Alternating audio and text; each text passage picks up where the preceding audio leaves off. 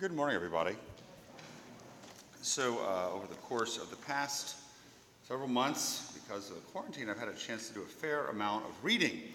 Uh, and so last week I was reading a letter that I got from uh, the producer of a Christian audio journal I listened to. It wasn't a letter just for me, it was sent out to all the subscribers of the, the Mars Hill Audio Journal. And he was addressing the question of the events that have been happening in our nation concerning race in particular over the course of the past several months, and why at the journal they don't address it as much as maybe uh, others would want them to. He was doing his best to sort of give his explanation, particularly because quite often, as if you know anything about the journal, he believes that the roots run much deeper. Until we can have uh, discussion about the deeper issues in our nation that are more theological or philosophical, it's very difficult to really have an adequate discussion about the specific issues at hand. And he brought up a, a, term that I never really heard of before that really gave me a lot of pause to think. And comparing the reality of systemic racism, he said before we can really address that, we've got to look at the reality of systemic nihilism. Systemic nihilism. Now, this word is one we probably heard before from the Latin word nihil or nihil, which means nothing or zero. We're not getting into all kinds of complicated explanations of nihilism as a philosophical system. Basically means that there's really no deeper meaning to the world or creation. What you see is what you get. There's no purpose, there's no metaphysical reality. It's a lot of what I talked about over the course of the past several weeks and sort of the ideological atheism that our nation and our world faces. And so, as a result, if you don't believe there's anything beyond this world, there's no really deeper meaning, there's nothing after this world, there's no afterlife, well, you are given way to a number of different things. The exaltation of the will, as Friedrich Nietzsche did, uh, a radical emotionalism, or even a cynicism, a despair, and a lack of hope. And particularly in trying times where there's so much chaos, we have a tendency, if we live in a nihilistic world and a nihilistic paradigm governs our way of thinking, and we are going to be tempted to despair, to give up hope, to think that everything is lost. But the truth is that Christians and Catholics cannot accept this. We cannot accept a systemic nihilism. We cannot accept a hopelessness, particularly if we are going to address the deeper issues that our nation and world faces. We believe there's meaning in the world. We believe that we should hope. We should have great hope for the power of God in our existence. And all the readings today sort of counteract the systemic nihilism that we as a nature and a culture face. The first, if you believe that there's no meaning, then you actually believe there's no truth. Particularly, there's no moral truth. What do we see in the first reading? God gives Solomon, per his request, a gift of wisdom to be able to make moral judgments between what is right and what is wrong in governing his people. Very contrary to the relativism or the lack of belief in any kind of moral certitude that we face as a culture today. Jesus gives us parables about the kingdom of heaven, literally meaning the world beyond this world, the world that we all believe in, we all hope for, that we're all destined for, a world not just beyond, but above. That heaven actually breaks into our existence. We believe that there is a spiritual, supernatural realm that we do, can, and ought to participate in. And because of that, no matter how bad things seem to be in our life today, we don't lose that gift of hope because of our belief in the kingdom of heaven. It's easy to forget in our very secularistic and very nihilistic world so filled with tension and chaos. But also, and this is sort of the real crux of my argument today, Jesus talks about the treasure. The treasure that one finds and gives up everything that he or she has in order to pursue it. The pearl of great price that you're willing to sell all that you own in order to purchase it. This is the perfect example of meaning, of value. You're not going to sell everything that you have for this pearl, this treasure, unless you think it means something. Unless you think there's a value to it that is inherent enough for you to give up all that you own. And so we believe in this. We believe that there is a pearl of great price. We believe there's meaning in the world, and we believe that we can hope and strive for it. But here's the key, though what is the pearl of great price? Yes, it's the kingdom of heaven, but just like of any of Jesus' parables, there are different layers. If we really understand what Jesus is talking about, we're not going to be asking, what is the pearl of great price, but who is the pearl of great price? Pope Benedict, in writing in his Jesus of Nazareth book, the first volume, talks about how the Sabbath, the kingdom of heaven, the temple, all of these different terms actually apply to Jesus. So Jesus is the kingdom of heaven. Jesus is the pearl of great price that we should be striving for. Not Jesus is an abstract construct, not Jesus is just words on a page, but Jesus as a real person, living, risen from the dead. And this, my friends, is the radical proposition of Christianity. It's something that I've been talking about a fair bit in my daily homilies lately. Jesus claims to be the way, the truth, and the life. I am the way, I am the truth, I am the life. No other prophet or major religious figure has ever said that. None of them have said it. They've come to say, I've come to show you the way to heaven. I've come here to show you the truth. I've come to show you the things that you must do in order to inherit life. But Jesus, in this radical claim, said, I am the way, the truth, and the life. If you want to get to heaven, if you want to have life, if you want to know truth, you got to come through me because I am the Son of God. What a radical claim to say, I'm the pearl of grace price. You got to drop everything to come follow me. That is something that we've never seen or never heard in any other religious tradition. So our faith, unlike other faiths that may be based off of certain moral claims, the Christian faith is based off of the person of Jesus Christ. Everything passes through him his body, his blood, his soul, and divinity, his person. And this is a radical claim, but Jesus verified it he backed it up. He cashed that check that he said with his mouth when he rose from the dead.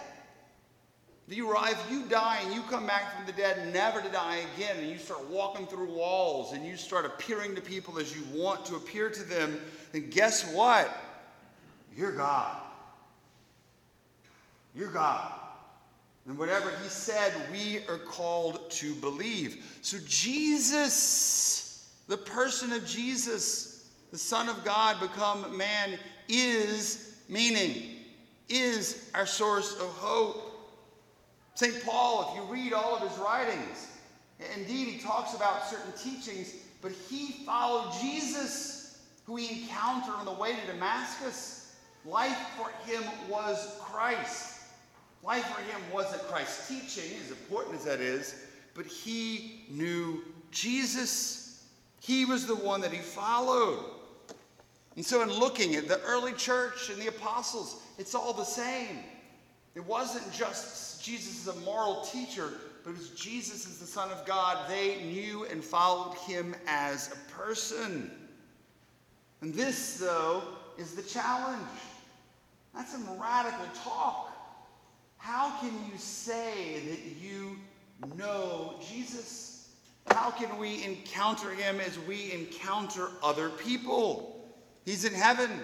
We can't talk to him, we don't hear his voice. How do we come to know Jesus? And so, on my time as a priest now, 20 years, I've been looking at this gospel. And I've seen a lot of people give up everything they have to pursue that pearl of great price, who is Jesus Christ. Some of them indeed in marriage, some as missionaries, many as religious and priests, some even as, as, as hermits or as cloistered religious sisters. How do they come to know Jesus? What do they all share in common? Because we should want to have that same thing if we want to truly come to know who Jesus is, not just about Jesus, but to really know him and be willing to pursue him. They all have one thing in common. And that one thing is that they pray. They really pray. Now, they don't just say prayers. Many of us say prayers, and there's nothing wrong with that. But simply reciting prayers is not actually praying. It's not encountering Jesus in a radical way. Not a bad thing, but there's got to be something deeper. Nor, when they do pray, if it's more than just saying prayers, are their prayers establishing a transactional relationship with Jesus. Jesus, I need these things. Jesus, I want you to give me these things. Jesus, I want you to help me with this. These petitionary prayers are all great, but what ends up happening, or the risk of what ends up happening, is that when we say that, we expect Jesus to give back to us. In the same way, if I go to McDonald's and I order a breakfast meal, I expect something back. Jesus does not work at McDonald's. Jesus is not some person that works at a store where our sort of consumeristic mentality means that if I behave and I say my prayers right, I'm going to get something back. No, that's not how it works. True prayer is something much deeper. True prayer is being with Jesus, who's your friend, who's saying, Lord, I'm coming just to spend time with you. I don't expect anything out of this. I don't expect to feel anything.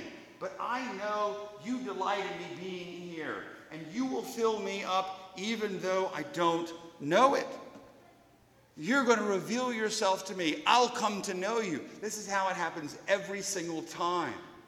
The people that I'm talking about who've come to know Jesus as the pearl of great price haven't figured it out in their head. Haven't sort of prayed enough that all of a sudden, oh, Jesus revealed himself like it's some sort of a genie with a lamp. But they put themselves there present, Lord, I am here because I know you want to be with me. No, I'm not going to figure it out, but gradually, the Lord reveals himself to them. Their minds change, their hearts change, and they want to pursue Jesus in the gift of faith. Now, for these individuals, for St. Paul and the apostles and the saints and the people that I know, the people that you know, because you know people like this, doesn't mean that once they pursue that pearl of great price, once they give up everything, that all of a sudden life becomes easy. Oh, I got Jesus, life's easy. Jesus is going to give me all the blessings, He's going to make things great. No, not at all. Struggles and trials still persist. In fact, they probably get worse. Because also, we've fallen into this trap, or we risk falling into this trap as Christians, that if we follow Jesus and we pray and we do our duties, then basically everything's going to be pretty easy for us. Jesus is going to make sure that we have the good life, that we have everything that we want, that we're happy all the time. But that's not real. Because what happens is, is trials come, struggles happen, and then we sort of get upset. Why is the Lord letting this happen to me? I'm inconvenienced by this.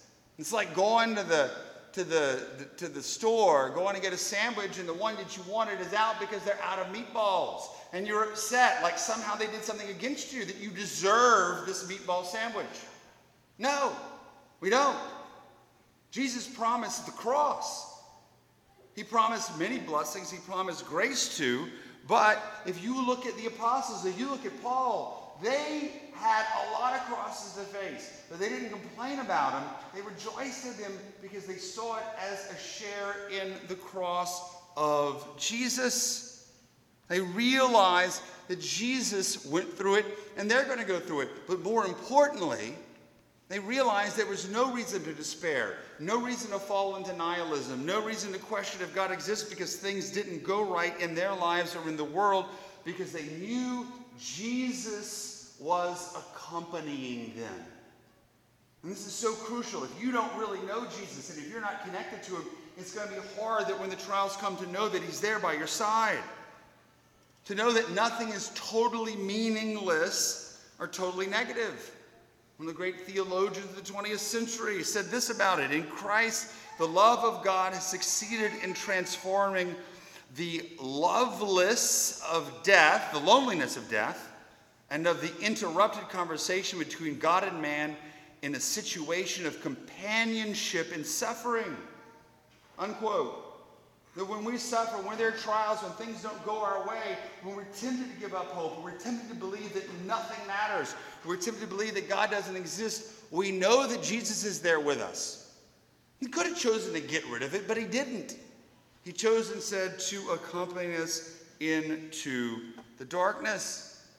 And so once we experience that, then we know what hope is because we know Jesus.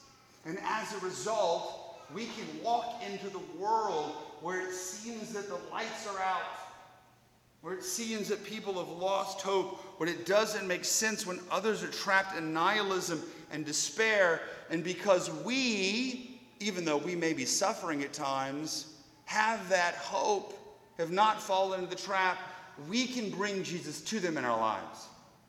The Lord can love them through us, and that we, as Jesus does to us, we can lovingly accompany them and say, It's going to be all right.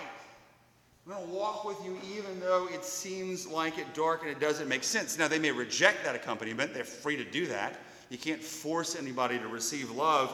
But our goal, the goal of the saints, is to walk with those in darkness recently reading a book on atheism, and one of the, the authors making this radical claim that atheism today is not primarily intellectual, but instead it's emotional.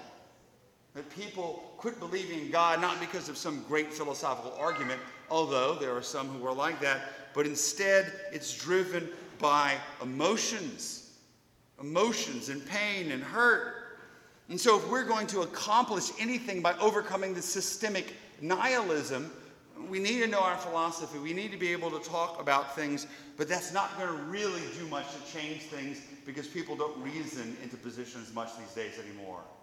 But if we love them, if we accompany them, if we pray for them, if we bring them Jesus, then we can show them that loving presence that should help them, God willing, overcome the nihilism, overcome the despair and come to hope. Not all, but many of the people that are struggling with this today, who adhere to the systemic nihilism, who want to overthrow everything, who want to have this radical change that doesn't have God at the center, but instead has this meaningless core, of people who are very, very broken, who are looking for meaning, who are looking for love. And it's our goal, besides giving them and leading them to the truth, to do our best from our relationship with Jesus, who is the pearl of great price. Walk with him, to accompany them, to bring them Christ, to bring them hope. Amen.